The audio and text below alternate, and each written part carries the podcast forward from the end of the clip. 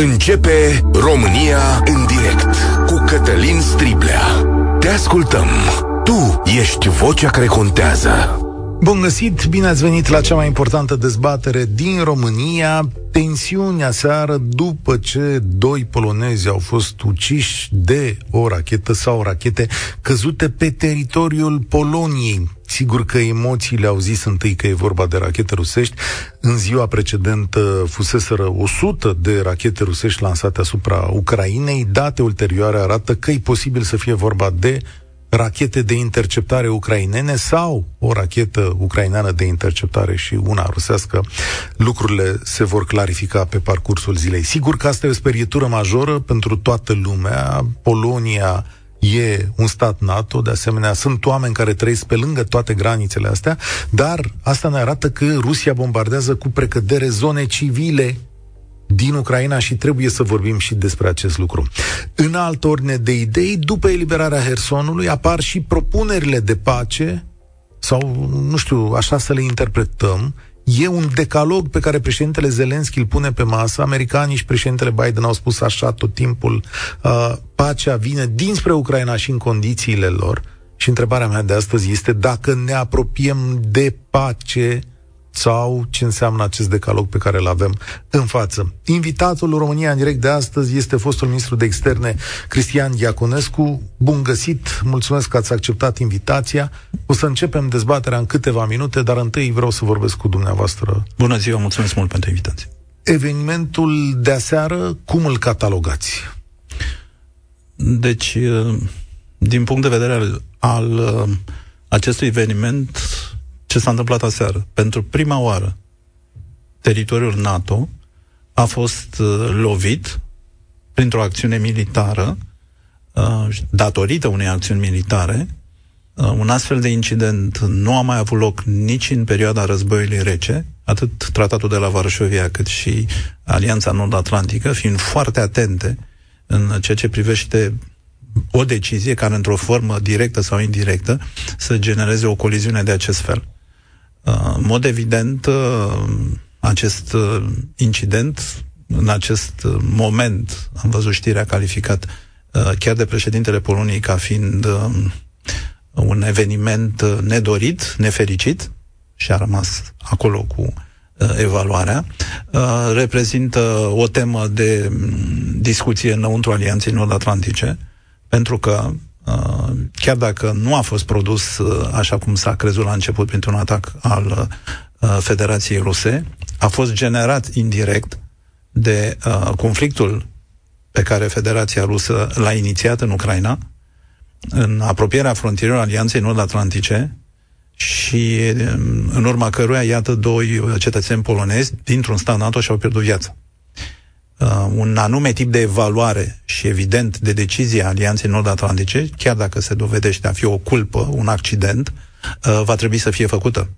Pentru că altfel se creează un precedent, acest moment nu poate fi pur și simplu acoperit, trecut cu vederea, pentru că la un moment dat, uh, pe cele două, cei doi parametri de acțiune ai Federației Ruse, și anume de a avea permanent inițiativa și de a escalada pentru a dezescalada eventual la o masă a negocierii, având un ascendent, și este practica lor, inclusiv în relațiile diplomatice, în relații internaționale, nu numai în cele militare, dacă Alianța Nord-Atlantică trece cu vederea această situație în mod uh, categoric, este cât se poate de posibil ca la un moment dat un incident similar, sub steag fals, să genereze o problemă în egală măsură extrem de complicată. Dar asta ne arată în egală măsură că Rusia bombardează zone civile fără niciun fel de legătură cu războiul, dar linia exact. frontului este la peste o mie de kilometri departare da. de ceea ce s-a întâmplat și asta ne arată un tip de tactică. Tot ce face Rusia este deliberat pentru a lovi Ucraina în zonele sale civile. La asta nu avem răspuns. Nu, în mod evident, este o agresiune care vizează infrastructura critică Uh, de servicii, de aprovizionare cu energie, ceea ce generează un impact uh, asupra populației din Ucraina dramatic. Evident, încercând să genereze, pe de o parte, o situație de criză la frontiera uh, Alianței Nord-Atlantice, și aici, dacă îmi permite să fac o paranteză, din neg- o regulă a negocierilor politico-militare este să nu pui două superputeri militare față în față nici măcar la exerciții militare. Pentru că pot apărea incidente de parcurs care, cum se spune, intră în spirală și din, din momentul acela devin incontrolabile chiar și de vectorul politic, chiar dacă nu le-a dorit uh, decidentul politic. Ori din această uh, perspectivă, în acest moment, uh, este un război în desfășurare. Acum nu o spunem numai noi, au spus-o și liderii celor mai puternice state ale lumii la reuniunea G20, G19, prin absența Federației Ruse.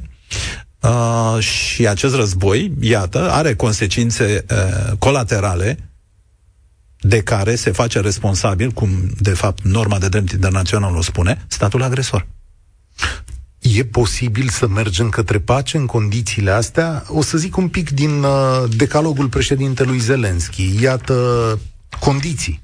Siguranță radiologică și nucleară, da? adică Rusia trebuie să-și retragă imediat toți militarii de pe teritoriul centralei de la Zaporojie, securitate alimentară, securitate energetică, eliberarea tuturor prizonierilor, restabilirea integrității teritoriale a Ucrainei, retragerea trupelor rusești, justiție pentru ceea ce s-a întâmplat, ecocid și protecție imediată a mediului, prevenirea escaladării și o confirmare că războiul s-a sfârșit.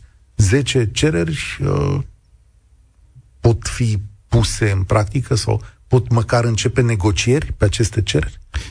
Pe toate 10, uh, probabil că nu. Dar într-o ordine de priorități, care sigur trebuie decisă în special de Ucraina, Ucraina nu poate lipsi de la niciuna din mesele eventual de negociere ce ar putea fi organizate, pentru că până acum nu s-a întâmplat așa ceva. Um, da, într-o etapizare anume, uh, sigur că ar fi cât se poate de important. În primul rând, oprirea războiului. În al doilea rând, înlăturarea pericolului nuclear și în al treilea rând, părăsirea teritoriului uh, Ucrainei de către forțele uh, militare ruse.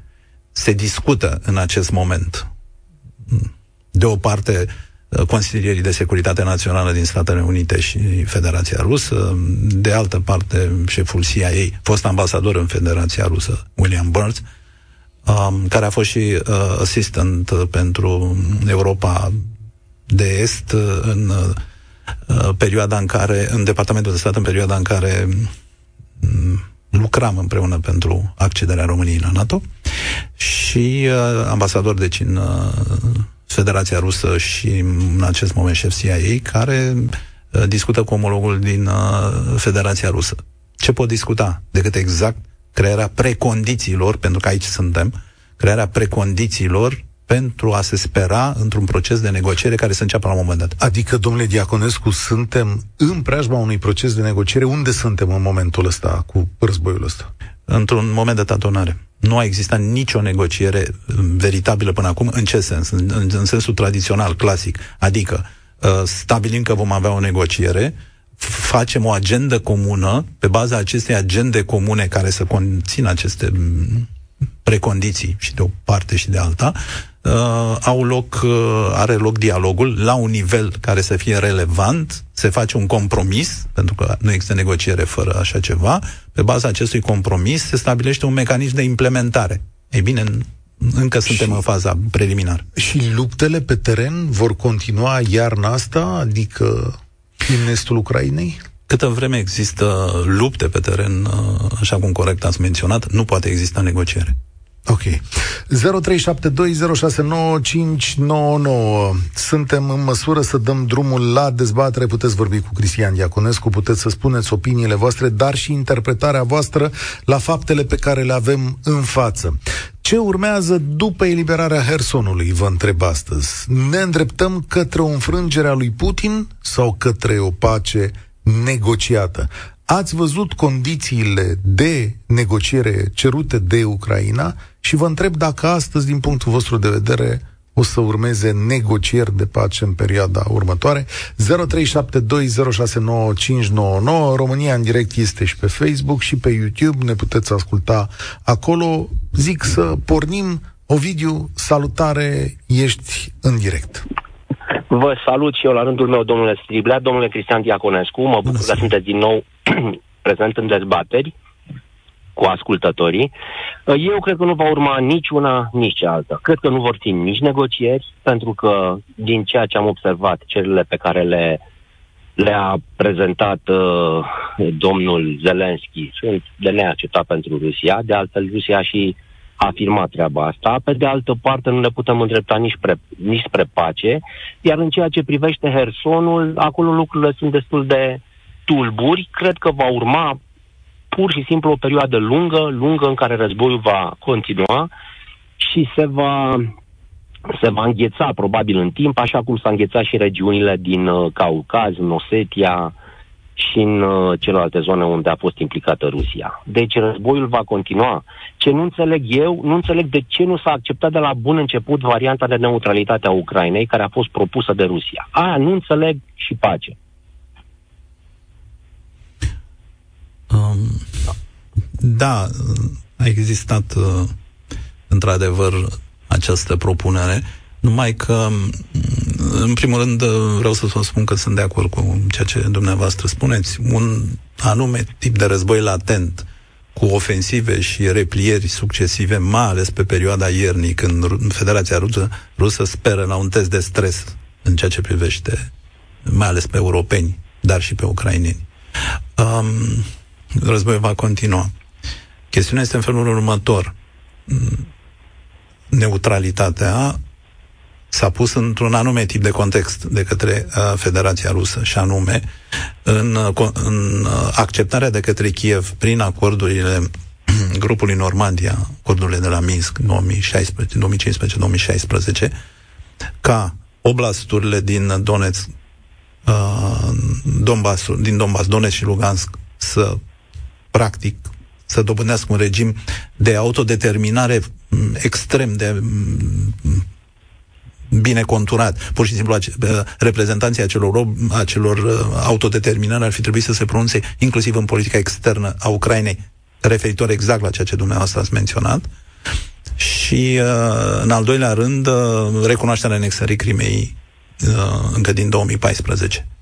Și aceste precondiții se alăturau uh, idei de neutralitate solicitată Chievului. Pur și simplu, politic, Chievul a considerat că este mult prea mult. Acum, sigur, este decizia ucrainenilor, n-aș putea neapărat să o judec dintr-o direcție sau alta. Și în acel moment, cu sprijin european și al Alianței Nord-Atlantice, președintele Zelensky a insistat cât a insistat privind aderarea la NATO, a primit semnalele corespunzătoare, după care a insistat în ceea ce privește interdicția aeriană pe care NATO ar fi dorit Zelensky să o asigure în, în spațiul ucrainean când a început războiul, a primit un alt semnal de la Alianța Nord-Atlantică, ambele circumscrise idei, NATO nu va intra în conflict militar cu Federația Rusă. Și aici a rămas situația. Deci, Bun, dar am o curiozitate, Ovidiu. De ce spui rog, tu rog. că aceste cereri ale Ucrainei sunt de neacceptat? Așa mi s-a părut că ai spus, am reținut bine, da? Păi, mie, deci în primul rând, datorită felului în care le-a respins, le-a respins Moscova prin, uh, prin uh, domnul Lavrov, a spus clar că sunt nerealiste și și mie mi s-a părut oarecum că după toată, cum să spun, baia asta de sânge uh, care a avut loc în Ucraina, uh, acceptarea necondiționată a cedării uh, integrității, uh, deci a tuturor să spunem, uh, uh, acțiunilor pe care le-a avut Rusia, a plății de război de către Rusia pentru reconstrucția Ucra- Ucrainei. Mie mi s-a părut că vor fi de neacceptat pentru Rusia. Așa mi s-a părut mie. Acum, în ceea ce privește uh, evenement, evenimentul de aseară, când uh, ce, cele două rachete sau o rachetă a lovit uh, teritoriul NATO, vreau să întreb, oare, în toată povestea asta, cine are de câștigat în cazul în care NATO este atras în război? Rusia sau Ucraina? Întrebarea vine la dumneavoastră, dar vreau să, o secundă înainte de a răspunde domnul Diaconescu, vreau să adaug, să adaug eu o informație care a venit acum din Polonia. Președintele Poloniei spune că nu a fost un atac intenționat. Deci asta e o știre de ultimă oră venit acum câteva minute. Aseară, da. domnule Strible, am cer scuze că intervin. Ca și simplu ascultător, sincer, sunt simplu ascultător, am fost siderat de felul în care domnul Marcel Ciolacu s-a în, în, în în direct într-o televiziune, s-a manifestat în ceea ce privește uh, uh, răspunsul NATO la loviturile cu rachete. Am, am copil de 20 de ani, eu sunt uh, absolut îngrozit de escaladarea pe care și turnua pe care poate să o ia acest conflict în ceea ce ne privește și în ceea ce mă privește personal. Și cred că în pielea mea sunt mulți dintre, ce, dintre cei care vă ascultă. Da, cu asta sunt de acord. Dacă puteți să mă credeți, um, vreau să vă spun și dumneavoastră și celor care ne ascultă și copilului dumneavoastră că indiferent ce vorbesc unii și alții la televizor, neavând fie informația, fie pregătirea necesară să o înțeleagă, pericolul unei escaladări iminente nu există public nu se pot face comentarii și mai ales cei care sunt în acest moment cuplați 7 cu 24, mă refer la americani, mă refer la germani, mă refer la turci, uh, au, după părerea mea, în acest moment, uh, forța necesară pentru a încerca să stabilizeze situația, nu pentru a face pace. Da. Ovidiu, o să-ți mulțumesc tare mult. Știu că multă lume trăiește cu temerea asta, pentru că am văzut uh-huh. și eu mesaje, mă uitam pe WhatsApp, ce facem? Ne mutăm de la granițe? Adică e posibil să ne pice rachete în cap? Deocamdată, semnalele oficiale sunt că e o greșeală și că e foarte posibil ca racheta respectivă să fi venit dinspre Ucraina în încercarea de a lovi o rachetă rusească. Rusească, da. Da, asta știm. Adică mesajul care e transmis e de fapt că Rusia nu a vrut să bombardeze o zonă poloneză. Eu așa îl înțeleg. Da, se pare că ar fi fost o rachetă de interceptare ucraineană. Care... Alex, salutare aici la România. Bună ziua! Bună ziua noastră și ascultătorii noastre. Nu sunt în, de acord cu antevorbitorul meu din ce privește. Uh, următor aspect. În primul rând, Ucraina nu va permite înghețarea conflictului de nicio culoare, pentru că știu că asta ar însemna uh, pierderea oricărei șanse de a restabili integritatea teritorială. Și doi la mână, eu cred că Zelenski a formulat acest decalog numai la presiunile părții americane. Pentru că, nu știu dacă știți, acum câteva zile, atât șeful de stat major uh, american cât și președintele Biden au zis că iarna e un moment propice pentru negocieri. A, ceva de genul ăsta. Însă eu cred că, din punct de vedere militar, ofensiva ucraineană nu s-a încheiat pe anul ăsta. Probabil că va urma și o a treia pe direcția Zaporoje, Energodar, Melitopol și Mariupol și probabil de acolo o secționare încă, sau încă un atac împotriva podului Kerch. Deci eu cred că ucrainienii de fapt nu vor să negocieze până nu își restabilesc cât uh, integritatea Stai teritorială. Deci tu zici așa, au, au pus un decalog de condiții imposibile pentru ruși, nerealiste, da. tocmai ca să câștige timp să poată să meargă mai departe cu trupele. Corect, pentru că, într-adevăr, mare parte din condiții nu vor fi niciodată acceptate de partea rusă. Și mai e o chestie, Rusia niciodată nu negociază decât dacă uh, este forțată și ca să poți să forțezi Rusia să negocieze cu adevărat, e să o înfrângi pe câmpul de luptă. Niciodată Rusia n-a purtat negocieri, nici în 1905, nici în, uh, în primul război mondial. Când a ieșit din primul război mondial, a ieșit înfrântă. Da, dar în altă situație în care nu a existat puterea politică menită să ducă un război mondial, a, a fost o suprapunere de schimbare de putere în Rusia Exact, atunci. a fost și Revoluția din da. octombrie roșu, de acord. Dar zic că niciodată Rusia nu a negociat cu adevărat. Sau n-a arătat uh, disponibilitatea de a negocia cu adevărat. Pe de altă parte, Zelenski, într-adevăr, este sub o, o presiune de a arăta că e dispus să negocieze, pentru că ei inițial au spus că nu vor negocia atât timp cât Putin va fi la Kremlin. Ei, de data asta vedeți că această condiție a dispărut. După ce au avut niște discuții între uh, președintele american și Zelenski. Da. Exact asta a fost cronologia. Aici e mingea la dumneavoastră, domnule Diaconescu. Da, într-adevăr, Zelenski a, a emis la un moment dat un decret în care a spus că eventualele negocieri nu se poartă de partea ucraineană Putin. decât cu succesorul lui Putin.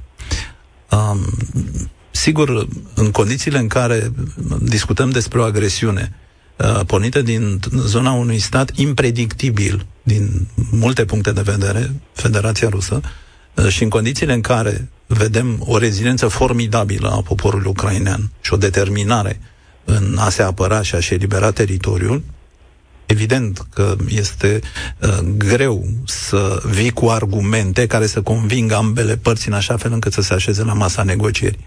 Dar există un principiu de bază. Aici fiecare uh, națiune, fiecare stat și îl gestionează așa cum consideră de cuvință. Nu cereți diplomației, nu cereți politicului, relațiilor internaționale și celor care le reprezintă să negocieze în timp de război. Câte vreme se trage, diplomatul stă acasă. Dar ipoteza ridicată de Alex și anume că Ucraina își cumpără timp, cum să spune în engleză, scuzați exprimarea, adică... Buying time. Da, e posibilă, adică a pus aceste condiții de negociere tocmai ca să poată să meargă pe front mai departe în această iarnă? Mm, sunt convins, Ucraina a fost informată, cel puțin în legătură cu dialogul al lui Bill Burns, William Burns, șeful CIA, cu autoritățile ruse. Ucraina a fost informată în legătură cu poziționarea Federației Ruse la acest uh, contact uh, bilateral. Și uh, în acel moment a ieșit cu aceste precondiții.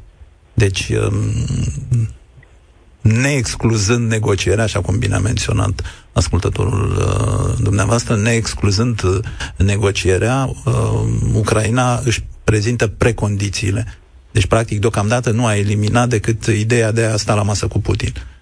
Mai departe, însă, acestea, acestea sunt precondițiile și vom vedea cum evoluează lucrurile, timp în care războiul continuă. Alex, până unde poate să continue? Adică crezi că vestul va sprijini Ucraina până unde? Păi nu-și permite altceva, cel puțin America.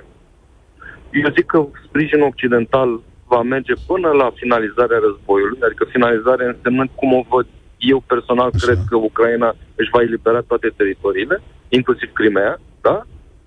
Și Statele Unite, în principal, vor pompa oricât de mulți bani și echipamente militare trebuie ca să-și atingă acest scop, pentru că nu-și permit o luptă, în ghilimele, pe două fronturi, adică și Rusia și China.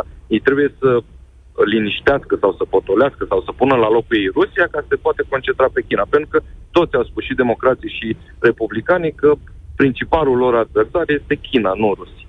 O secundă. Domnule Diaconescu, întâlnirea Biden-Xi a dus la un rezultat bun de calmare sau cum să o interpretezi? Cei doi personal se cunosc de zeci de ani. Acum s-au întâlnit prima oară în calitățile confirmate, inclusiv pentru președintele și în Congresul Partidului Comunist și pentru președintele Biden după alegerile la jumătate de termen. Uh, această întâlnire a stabilit, cum au spus și au comunicat în diverse zone, liniile roșii. Deci ce, cele două state nu vor depăși în ceea ce privește mm, cele două alte domenii fundamentale care, sigur, se subsumează unei rivalități uh, strategice între cele două state, și anume, pe de o parte, competiția, pe de altă parte, conectivitatea. Și din acest punct de vedere, președintele și a mai făcut un, o jumătate de pas, depărtându-se de Federația Rusă, uh, ambii președinți, ai Statelor Unite și ai Chinei, uh, condamnând orice încercare de folosire a armei nucleare în indiferent ce conflict, iar pe de altă parte stabilind coridoarele de comunicare la nivelele mm, pe verticala deciziei în legătură cu criza ucraineană. Pe de altă parte, președintele Chinei nu a achesat la uh, documentul uh, numit nu neapărat comunicat de presă, deci neagreat de toți 19, în ceea ce privește condamnarea agresiunii în Ucraina din partea Federației Ruse. Mulțumesc tare mult, Alex. Să-i dau ocazia lui Sorin să vorbească cu noi, da, în 3 secunde. România în direct. Cătălin Striblea la Europa FM. Salutare, Sorin. Urmează pace Bun. sau mai mult război? război? Bună ziua, domnule Cătălin, bună ziua, domnule Diaconescu. Bună ziua. Bună ziua tuturor ascultătorilor. Dacă urmează pace sau război, da, era și un titlu de carte, nu? Da. Uh, în opinia mea, război. Uh, un război poate mai încrâncenat decât a fost până acum. Uh, dacă ar fi să luăm în calcul ceea ce informațiile pe care le dau oficialii ucraineni, au murit undeva în jur de 50-60 de mii de militari ruși în Ucraina. Uh, nu văd Rusia retrăgându-se din Ucraina și acceptând morțile astea degeaba. Deci mi se pare inacceptabil din punct de vedere rusesc. Deci Rusia, dacă nu va reuși să ia ceva de la Ucraina, sau dacă Ucraina nu va avea, știu eu, înțelepciunea sau nu știu cum să-i zic, uh, să nu fiu înțeles greșit, uh, să cedeze ceva, atunci va continua. Rusia acum e clar că nu-i mai interesează Ucraina, îi interesează doar să dărâme Ucraina, să o bage în pământ, E un prilej foarte bun pentru că se apropie iarna și efectiv le pun infrastructura pe chituci.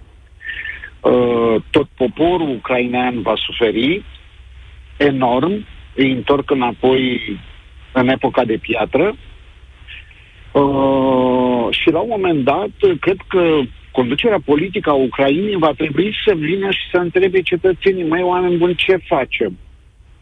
Pentru că în momentul de față vedem o reziliență a politicii ucrainene care spune nu cedăm, uh, dar până când nu cedăm.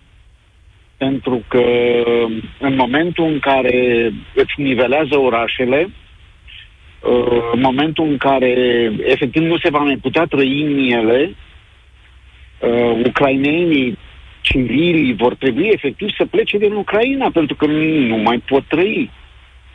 Și atunci uh, scenariul atunci, tău care e? Rusia va bombarda? Scenariul, Așa. Scenariul meu este în felul următor.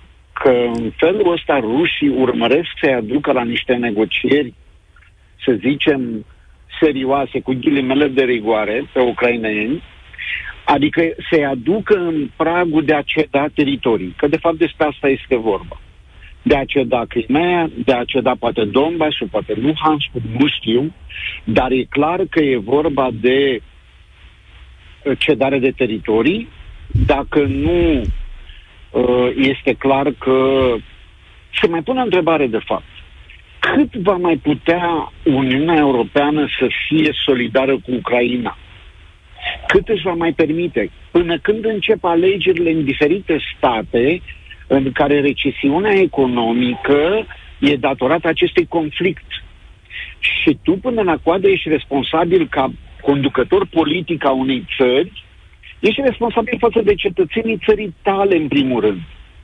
Și la un moment dat și germanii, și francezii, și olandezii se vor întoarce cu ochii către alegători și acei alegători îi vor întreba, băi, oameni buni, deci, avem gazul cât îl avem, curentul cât îl avem. Asta mizează Rusia și atunci Absolut. scenariul tău este că Ucraina trebuie să accepte cedare teritorială Părerea, și acolo să se tragă.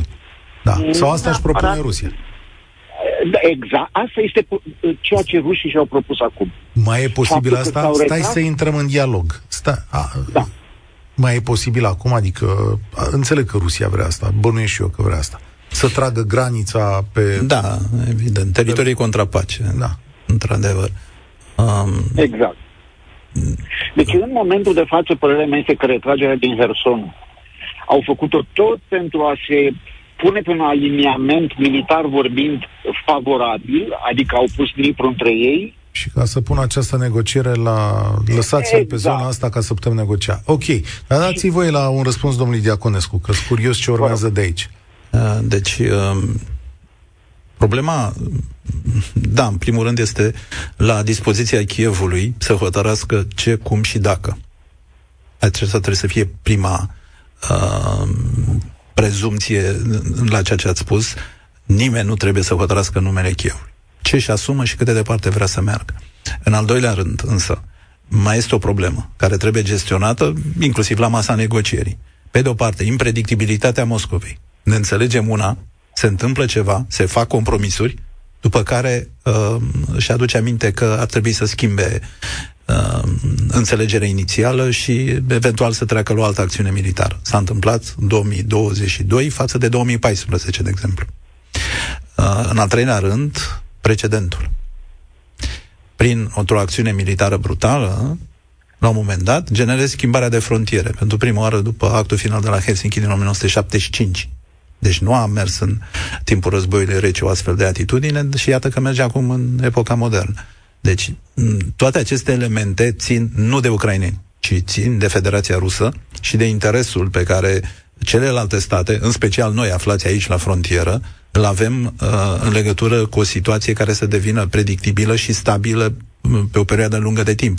Și un ultim exemplu v-aș da, repet, nu este un argument într-un sens sau un altul, dumneavoastră aveți dreptate în ceea ce spuneți, spun numai că mai există și alte imponderabile, din păcate, în această situație, ne-am uitat cu ușurință la faptul că în insula Șerpilor, care se află conform dreptului mării în limitele suveranității României, s-au desfășurat acțiuni militare deliberate fără niciun fel de problemă, Federația Rusă nesimțind vreo frustrare sau măcar ideea de a respecta aceste zone pe care, încă o dată, dreptul mării, deci și drepturile internaționale le stabilesc. Exact pe același palier s-a întâmplat incidentul acum, în Polonia. Deci... Domnul Diaconescu, doar o secundă vreau să vă atrag atenția asupra unui aspect. Părerea mea este că discutăm de două blocuri extraordinar de puternice. În primul rând de blocul Federației Ruse, în al căror mental colectiv Ucraina e un fel de Moldovă a noastră. Așa cum pe noi ne doare de Moldova, pe ei doare de Ucraina. Pe cine simt Ucraina ca o, pe ruși. Pe ruși? O, o simt ca pe o trădare imensă este foarte greu să explici unui rus de rând care știe că lui au murit bunicii la Sevastopol luptând cu nemții, că Crimea nu e a Rusiei. Este foarte greu un cadou făcut de Brejnev în anii 50 Ucrainei, acum să le spui rușilor că aia nu e Rusia. E Dacă îmi permiteți, greu. Dacă îmi permiteți, da, în ceea ce da. mentalul public aveți dreptate. Dar în ianuarie sau februarie, nu mai știu, se poate verifica pe mediile sociale, președintele Putin i-a dat o hartă lui Igor Dodon prin care Moldova nu e a României. Moldova de Absolut. vest, Moldova teritoriul da. nostru, nu vorbesc de Republica da. Moldova. Da. Da, da. Și culmea este că e posibil să aibă și dreptate din punctul lor de vedere. Pentru că să ne aducem aminte de războiul ruso-turc din 1820 sau 21 când a fost, în care rușii s-au bătut cu turcii pentru raielele astea, sau cum Dumnezeu se numeau provinciile. Raia, da, așa, da. Da, da, raia. Mm-hmm. Uh, încercam să o spun la plural. Da, da, da, corect. Așa. Uh, să ne aducem aminte că războiul a fost război ruso-turc. Crimea atunci a fost luată de către Rusia de la turci și să-mi ierte Important este însă da. că, da, aveți dreptate, 200 de ani mai târziu, poate mulți dintre ruși gândesc așa. Problema este că undeva trebuie să înceteze chestiunea asta. Absolut. Sorin, da. îți mulțumesc tare mult că ne îndreptăm către final. Aș vrea să-i dau dreptul și lui Mihai să vorbească cu Cristian Diaconescu. Uh, Mihai, salutare! Teoria ta care e? Ne îndreptăm către pace sau mai mult război? Bună ziua! Mihai, sunt uh, din... Uh, mă audi? Da, s-a întrerupt o secundă. Mihai, ești mers. Da, îmi dau seama, trebuie să da, zici da, da. repede ce e scuze, Da, o să încerc să opresc. Uh, în mare parte, ideile mele au fost exprimate de antevorbitorul meu. Uh, susțin uh, o mare parte din, din ideile acestuia. Uh, doar uh, vreau să mai uh, menționez uh, faptul că puși de rând, deci vreau să menționez că eu vezi puși prin turismului de vreo 15 ani, puși de rând și îi cunosc foarte bine. Cred că majoritatea, deci rusul de rând s-a cam radicalizat ultima vreme față de Ucraina. Nu cred că sunt chiar atât de, de, de loiali uh, uh, lor și uh, chiar uh, Adică ce? O ură, o ură între ei. O ură între cine? Între ruși și ucraineni? Da, da. Sau s-a radicat? La, vorbim, vorbim, vorbim la rusul de rând, deci omul de rând. În afară de cei, la, în afară de cei care au care au rude din Ucraina sau invers. Dar în mare parte cam așa, cam așa merge treaba în, în ultimii 10-15 ani. Deci menționez că m-am întâlnit cu, cu cred că cu zeci de ruși la zi, pe zi, oameni diferiți. Uh, și am început așa să-i, să-i cunosc, să-i studiez și să-i văd cam ce au în cap și cum gândesc. Bun, și asta ce înseamnă Astăzi, pentru conflictul ăsta? Uh, asta înseamnă că uh, sunt în mare parte de acord cu, cu, cu ideile lui Putin. Adică uh, susțin, deci sunt, și mă uit și pe grupuri și uh, majoritatea colegilor mei care i-am, i-am avut în compania unde am lucrat. Deci majoritatea, vorbim de majoritate, care 98% din ei sunt uh, putiniști, sunt uh, da. pro-război Asta, și stai o secundă. împotriva ucrainenilor. Asta înseamnă că Putin, o secundă, aici îl întreb pe Cristian Iaconescu, Putin are în ecuația sa și ce crede poporul despre treaba asta? Da, categoric. Da? Absolut. Evident, evident. Deci se mai adaugă la acest, evident. se mai adaugă la ce se spunea uh, domnul, se mai adaugă faptul că Federația Rusă se consideră înconjurată, sufocată, nu numai de Alianța Nord-Atlantică, ci și de Uniunea Europeană. Astăzi ei se poziționează ca fiind un stat care se apără de agresiunea NATO. Este retorică publică deja convenită. Da, aș vrea să plecăm cu o concluzie de aici, Cristian Diaconescu. Un punct nodal important a zilele astea, cu o delimitare a războiului destul de clară, cu propuneri pentru o negociere. Da. N-aș vrea să mergem foarte departe, dar vine sfârșitul anului. Până la sfârșitul anului, în ce poziție vom fi? Ofensivă sau negocieri de pace? Sau... Aici depinde în special de poziționarea Statelor Unite, doi, de reziliența europenilor la criza economică generată de mai ales de problemele privind hidrocarburile, de uh, modul în care Federația Rusă reușește sau nu uh, să iasă din izolare și uh, mai presus de orice de rezistența ucrainenilor. Și uh, asta înseamnă că se tranșează după iarnă, când vom vedea cum... După părerea mea, da. Deocamdată se încearcă a se contingenta perspectiva, mai ales uh, prin eliminarea uh, pericolului nuclear ok, asta să zicem că reușește, rămâne atunci să vadă Europa Occidentală cât de frig o să fie, nu? Cam aici ajunge. Și în ce măsură problemele economice nu se, răs, nu se vor răsfrânge din punct de vedere politic în ceea ce privește sprijinul uh, privind Ucraina. Dar aici, și ultima chestiune, în privința acestor 10 puncte, uh, credeți că vor ajunge în următoarea lună și jumătate cele două părți față în față? Nu, nu. Nu, nu cred că se va întâmpla așa ceva, dar uh, insistențele americanilor pe diverse nivele relevante, practic, uh, în afara președintelui Statelor Unite, toți cei care se ocupă de securitatea națională și o privesc și la nivel global sunt acum implicați, uh, vor da niște rezultate. N-aș putea să anticipez cât de departe se va merge. Cristian Diaconescu este fost ministru de externe, încheiem România în direct aici. Eu sunt Cătălin Striblea, vă spun spor la treabă. Participă și tu, România în direct, de luni până vineri, de la ora 13 și 15.